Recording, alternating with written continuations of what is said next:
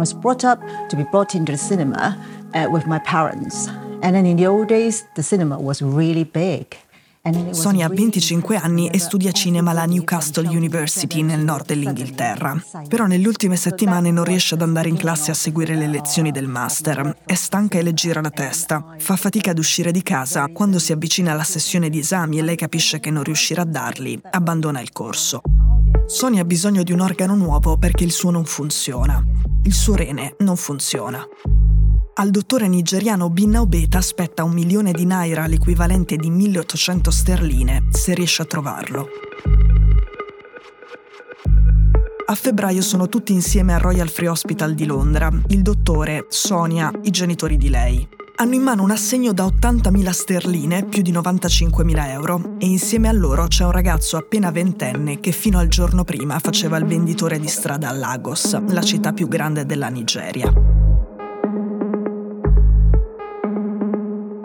Alla fine della settimana scorsa a Londra, un senatore nigeriano famoso, sua moglie Beatrice e il dottor Obeta sono stati condannati per la prima volta nella storia per un reato così, secondo il Modern Slavery Act, la legge penale con cui il Regno Unito punisce gli schiavisti del mondo di oggi.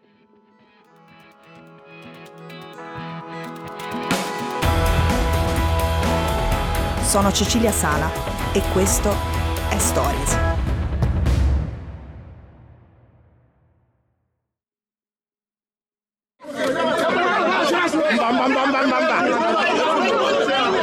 È il senatore nigeriano Ike Eweremadu mentre viene contestato. Lui è stato vicepresidente del Senato fino al 2019 ed è un alleato politico dell'ex presidente Goodluck Jonathan del Partito Democratico del Popolo, uno zoologo che è stato anche l'unico presidente uscente ad aver concesso la vittoria al suo successore nella storia della Nigeria lo abbiamo nominato la settimana scorsa nella puntata Se vuoi manipolare un'elezione, chiama Jorge, ma l'elezione manipolata in quel caso era quella che lui ha perso e in cui ha riconosciuto la sconfitta, non quella che ha vinto.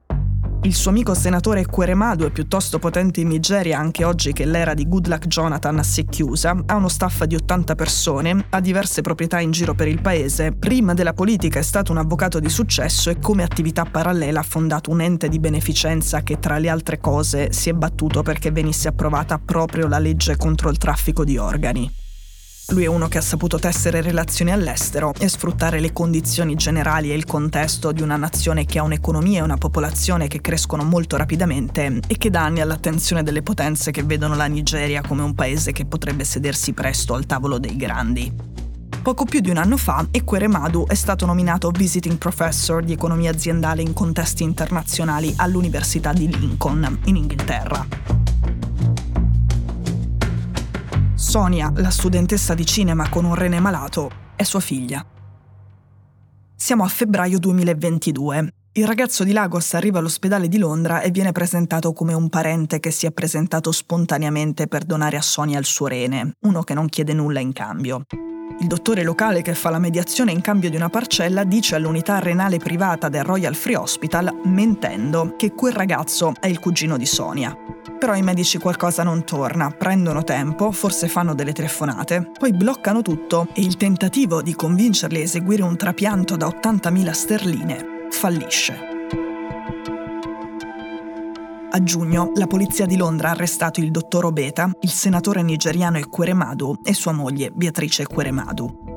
In the meantime, reactions are trailing the conviction of former Deputy President of the Senate, Ike Kwerimadu, for organ trafficking in the United Kingdom. Durante il processo, i pubblici ministeri hanno detto che la famiglia parlava di quel ragazzo di Lagos come di un bene materiale di cui disporre, di un insieme di pezzi di ricambio umani.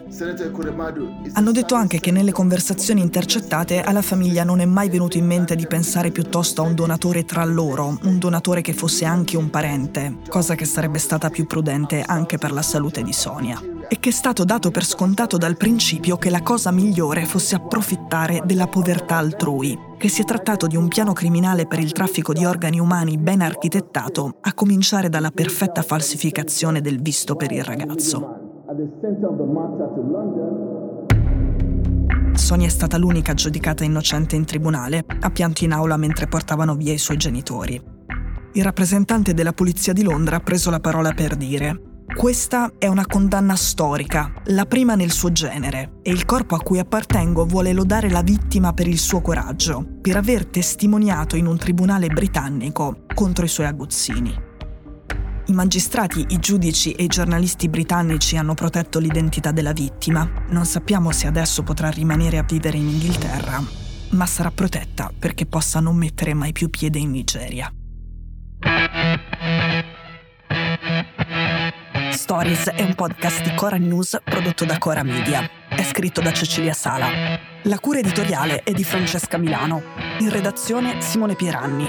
La sigla e la supervisione del suono e della musica sono di Luca Micheli. La post-produzione e il montaggio sono di Cosma Castellucci. La producer è Monica De Benedictis. Le fonti dei contributi audio sono indicate nella sinossi.